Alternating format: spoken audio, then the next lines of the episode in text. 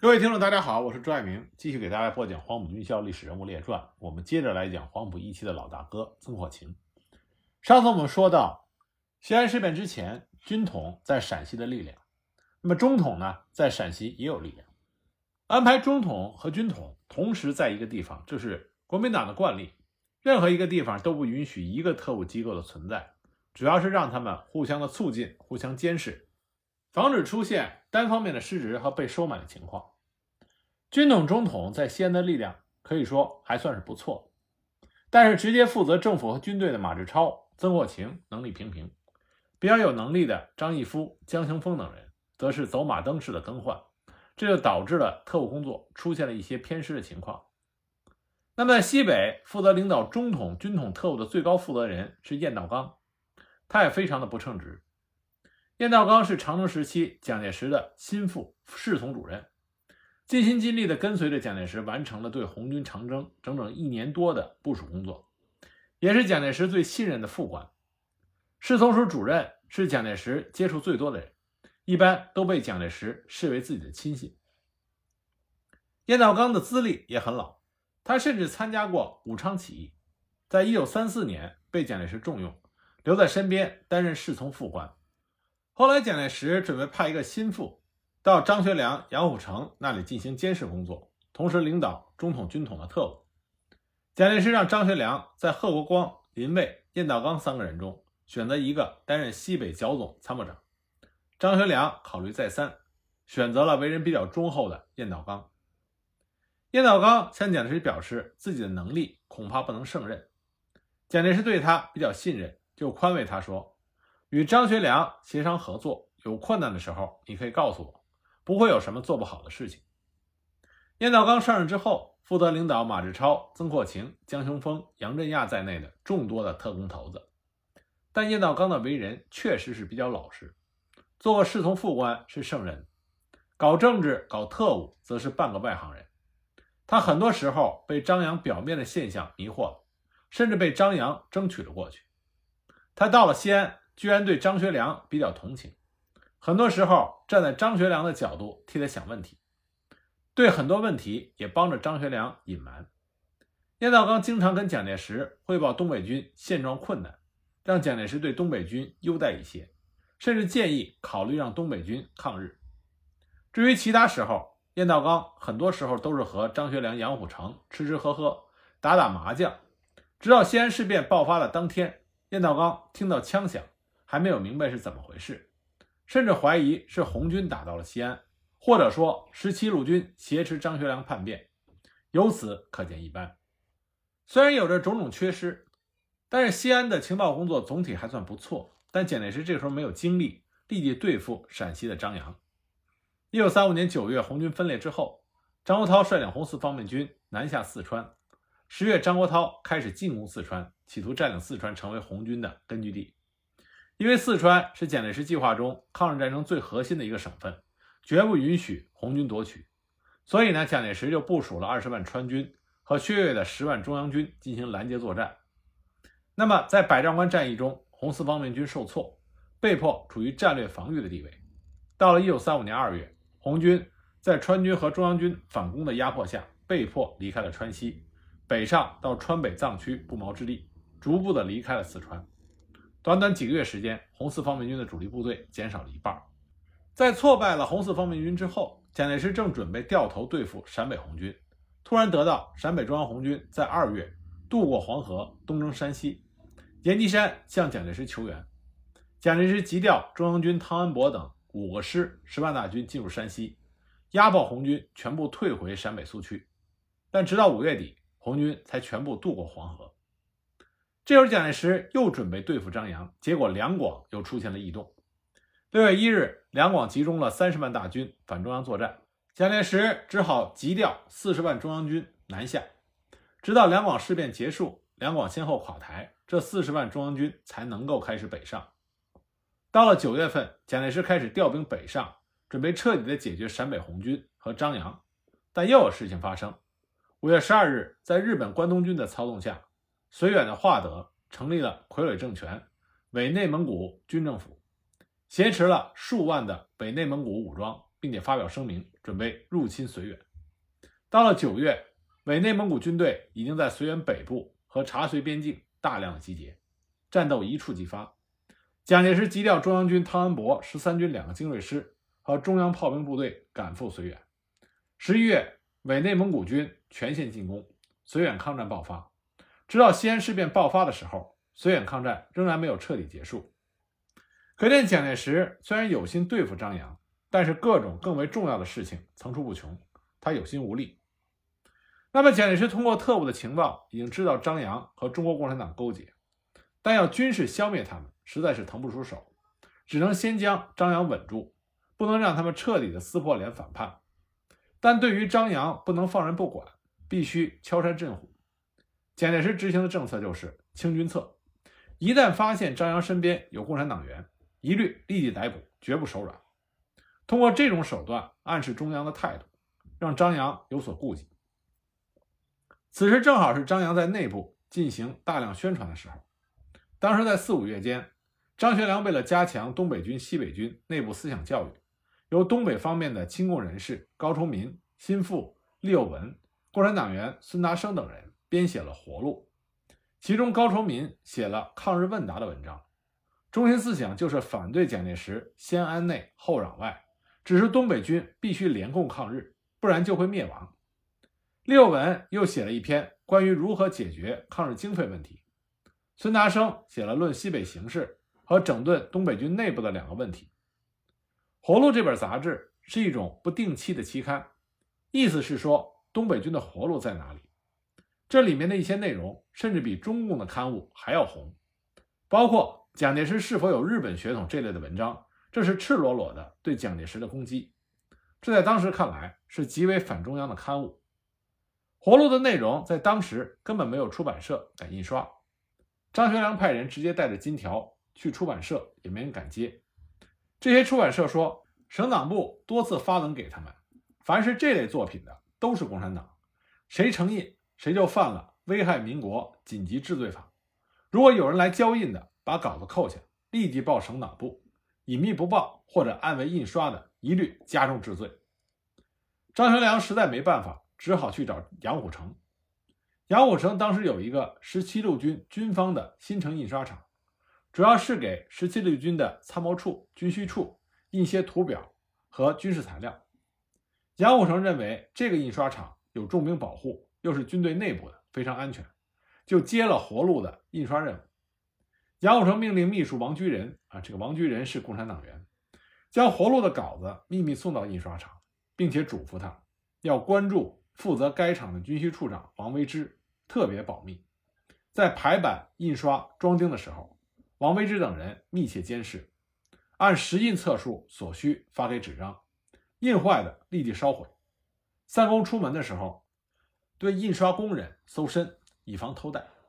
于是活路就大肆的印刷，几个晚上就印刷了八千本，秘密散发到东北军和十七路军各部队中。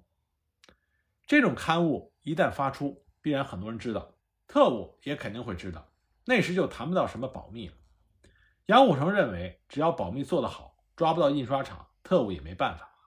他对张学良说：“这本小册子发到前线官兵手里，作用很大。秘密保不住的时候，特务无非是拿枪吓唬人。”咱也有枪可以对付，有勇气抗日，不怕特务。特务来软的，我们软对付；来硬的，就和他们硬干。但军统特务的手的确很长，他们已经安排两名特工潜伏到新城印刷厂内部做印刷工人。他们在排好版后，偷着打了一份校对稿，秘密的就送到了江雄峰那里。江雄峰看到活路之后，瞠目结舌，以他的特工经验。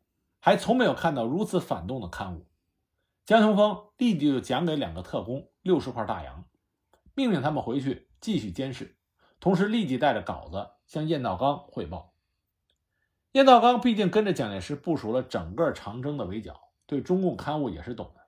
他看到活路以后，也是惊讶的手足无措，立即召集江雄峰、曾国情、马志超一起商量对策。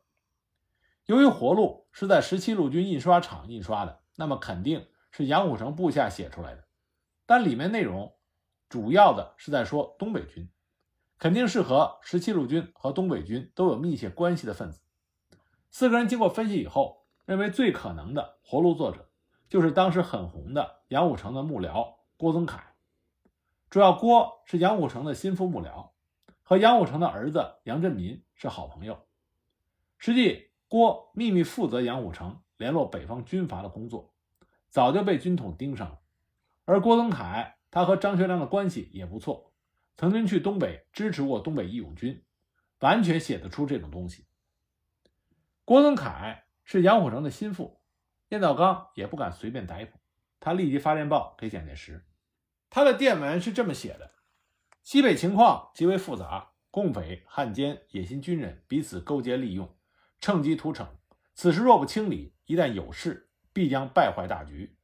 西北绥靖公署之内，潜伏共党及汉奸甚多，恐为将来之害。而其中未扬主谋者。为全国经济委员会所派之西北专员郭增凯，蒙蔽杨虎城因接汉奸共匪，以为大局变动时个人势力发展。最近抄获活路之反动刊物，力抵中央，煽动东北军联共抗日，即在绥署参谋处印刷。你恳请军座将郭增凯调开，如罢免，必须限制其不来西北。蒋介石接到电报以后，虽然明知郭增凯是杨虎城的心腹幕僚。仍然批示郭增凯应即在陕西逮捕押解到南京。军统特务随即就在五月六日将郭增凯秘密逮捕，并且押送到南京陆军监狱去了。那燕道刚还是去杨虎城那里打了个招呼，他约杨虎城去总部，先谈了一些陕北军事的情况，接着说何敬之啊，指的是何应钦，在江西剿共的时候，随从人员中有共产党，把军事计划输送到了红军那边。结果何应钦吃了大亏，你对你左右的人也要注意。燕道刚这个举动实际上是非常愚蠢的，等于是给杨虎城通风报信。杨虎城本来发现郭增凯失踪，非常的吃惊，现在得知是被蒋介石下令逮捕送到中央去了，也吃了一惊。郭宗凯虽然不是共产党员，但知道杨虎城试图联络北方军阀的内幕。杨虎城也不是吃素的，他立即命令十七路军的军法处的特务。去印刷厂调查，结果很快发现军需处有两个印刷工人曾经在新城的城墙上偷看过活路。根据这个线索，对全部工人的简历进行了审查，发现有两个历史比较复杂的工人，这两个人都在西安警察局侦缉队干过事情，两个人常在一起，关系密切。经过有关人员核对这两个人的照片，证实他们正是在城墙上偷看活路的人。又通过侦查得知，这两个人在续印活路的夜里，先照原纸大小带了一份光纸进去，偷换了一份印的活路，因而按照指数没有查出来。这两个人下午经常到新城南门外西边木匠铺后院的特务机关去，又得知特务机关给了偷活路的人六十块大洋的赏钱，由此证实这两个人就是偷活路的特务无疑。随即，这两个人就被押到了军法处。军统失去了证人，不好拿杨虎城问罪。直到西安事变结束，十七路军总部撤销，这两个人才被释放。这边杨虎城又找到了中央派到陕西的省长邵力子，痛斥军统胡乱抓人，目的呢就是想让中央有所顾忌。而郭宗凯本人就吃了大亏，被抓到南京陆军监狱之后，由戴笠亲自审讯。按照军统的规矩，戴笠首先以软手段和其面谈，试图收买郭。我郭也是老政客，在五四运动的时候跟周恩来还是朋友，不为所动。那软的不行，就来硬的。军统特务开始进行刑讯，军统的酷刑一般人是受不了的，只能老老实实的交代。但郭增凯第一不是共产党员，第二他连活路是什么也不知道，确实没办法说出军统他需要的情报。由此折腾了几十天，郭只说出了一些杨虎城联络北方军阀的事情，而军统最需要得知的活路的问题却没有任何的收获。这个时候，江雄峰得到了特工的密报，他们发现活路真正的作者是高崇民、共产党员孙达生等人，郭增凯根本没有参加。但很可惜，军统素来有两条规矩：活着进来，死了出去。这也就是做特务是一辈子的事情。一辈子不能脱离军统。那么第二个规矩呢，就是有错抓无错放，抓来的嫌疑分子只要案情没有彻底搞清楚，一律不予释放。郭增凯由此就被关押在监狱里面，直到西安事变中才被释放回西安。那另外一边呢，马志超就布置特务，火速的捉拿高崇民。但杨虎城非常的老辣，他抢先一步命令高崇民立即离开去避避风头。当时高崇民正在孙维如的部队前线，杨虎城怕孙维如部也有军统特务的潜伏，就将他安排在杨虎城的老家三原县躲避。高崇民在五月下旬躲到了杨虎城的老家，杨虎城命令老家的卫队长。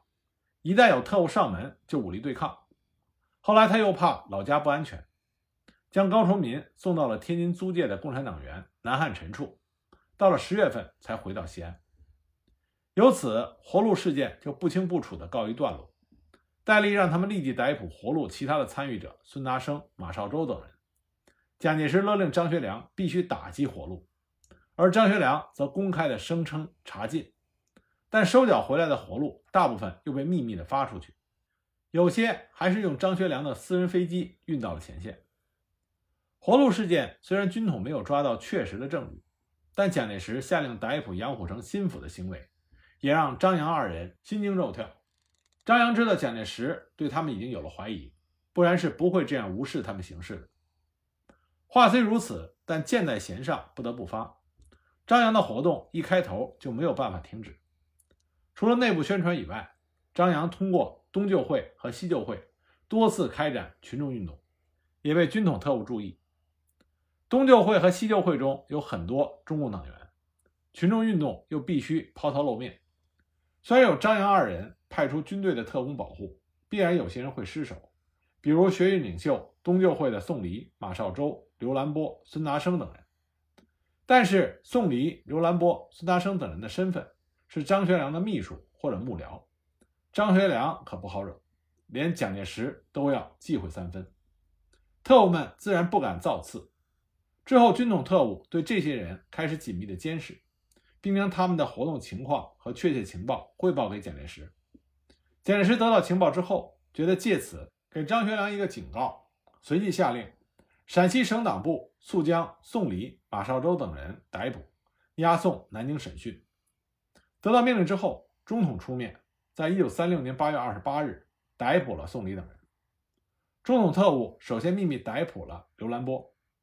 刘兰波的身份比较特殊，他在东北军内部活动多年，是中共东北军内工作委员会（简称东工委）的书记，还是幺零五师师长刘多荃的堂弟，也是张学良创建的抗日同志会的会员。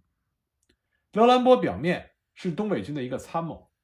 也是张学良的人，刘兰波知道很多张学良内部的秘密，他突然失踪，让张学良非常的担忧，怒斥东北军特工头子黎天台，并且命令他立即要把刘兰波找到。杨虎城此时也觉得事情不对，通过十七路军情报系统得知最近中统要抓人，随即就让部下的共产党员尽量不要活动。他的部下西安绥靖公署交际处处长申伯纯打电话。给宋黎、马绍周等人暗示，国民党特务可能会对他们采取行动，要他们加倍的小心谨慎。宋黎和马绍周在西北饭店接到电话以后，赶忙商量了一下，准备由马绍周先走，宋黎在这里带着机密资料后走，两个人分头走，目标比较小，不容易被发现。然后两个人在张学良处碰头，准备在东北军内部躲一段时间。晚上七八点，马绍周刚刚从西北饭店出门，结果就被两个特务用手枪顶住。马绍周是东北大学学生出身，哪里见过这种场面，一下子懵了，被拖进了省党部。宋黎当时已经把秘密材料带在身上，被特务抓捕时，正巧遇到十七路军宪兵营的一个骑兵巡逻队，而宪兵营当时是杨虎城安排来保护共产党员的，所以呢，他就被救进了。西北饭店对面的宪兵连部，宪兵营的副营长谢晋生就是共产党员，和宋黎是老相识，赶忙问了情况，然后请宋黎到连长室密谈。宋黎到了连长室以后，立即将身上的秘密文件和名单交给了谢晋生，然后让他立即给杨虎城、张学良打电话。那谢晋生呢，赶忙打电话给杨虎城，但当时已经是深夜，杨虎城已经入睡，副官不敢进去传话。谢晋生慌忙之下，赶紧打电话给杨虎城的心腹交际处处长申伯纯。申伯纯呢，也是中共地下党员。申伯纯接到电话之后大吃一惊，赶忙打电话给张学良。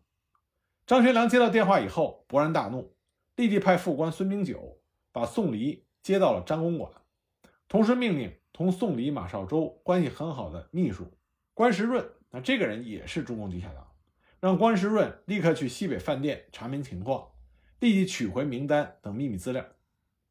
张学良这个时候正在极度的气愤中，除了刘兰波失踪以外，当天东北军的情报头子黎天才也向张学良汇报说，根据可靠的情报，中央军第三师和补充旅已经从郑州上火车。很快就会赶赴到西安三原一线。这是中央军在一九三六年第一次开入陕西的部队，兵力数万之众。显然，蒋介石已经准备开始部署消灭张杨了。此时，两广事变还没有结束，张学良做梦也没有想到蒋介石会这么快对其动手。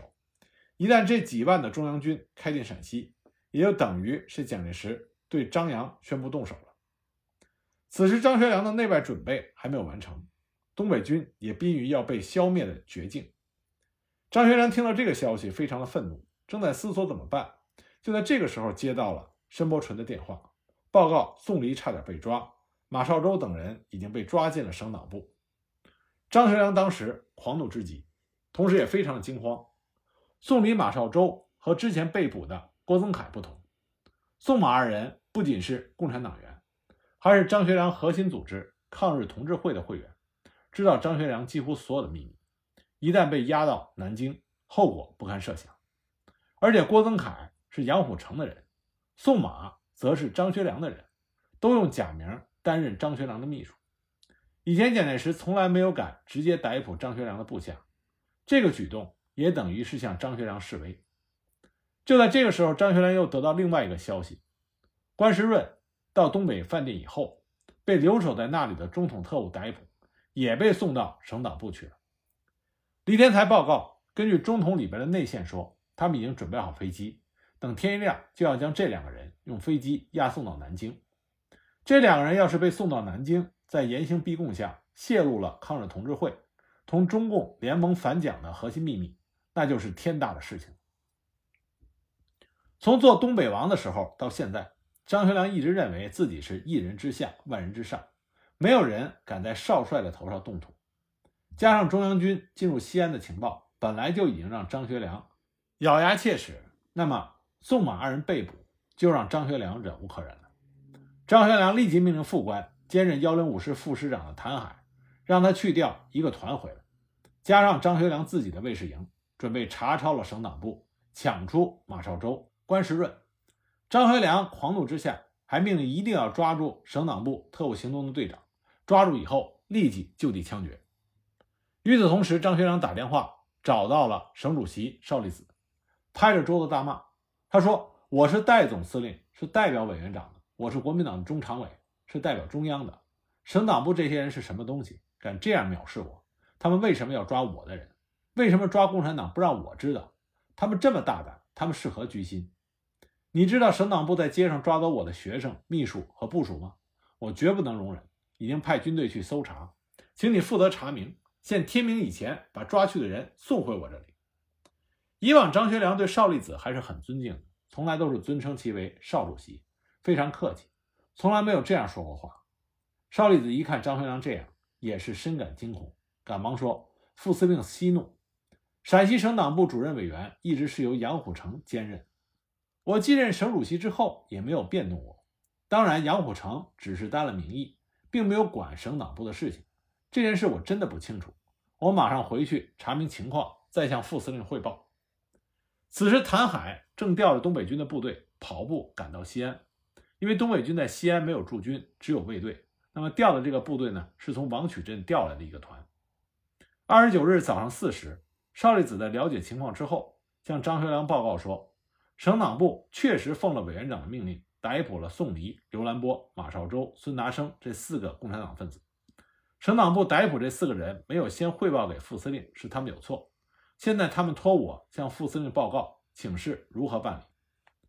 张学良立即反驳：“什么共产党分子，什么委员长的命令，还不是那些东西捏造的假报告，诬陷好人？你不要管，我自有对付他们的办法。”此时部队已经调动完毕。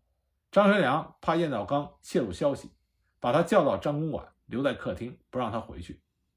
六点，东北军的大部队已经跑到了省党部的门口。省党部的特务一看不对，急忙向南京请示。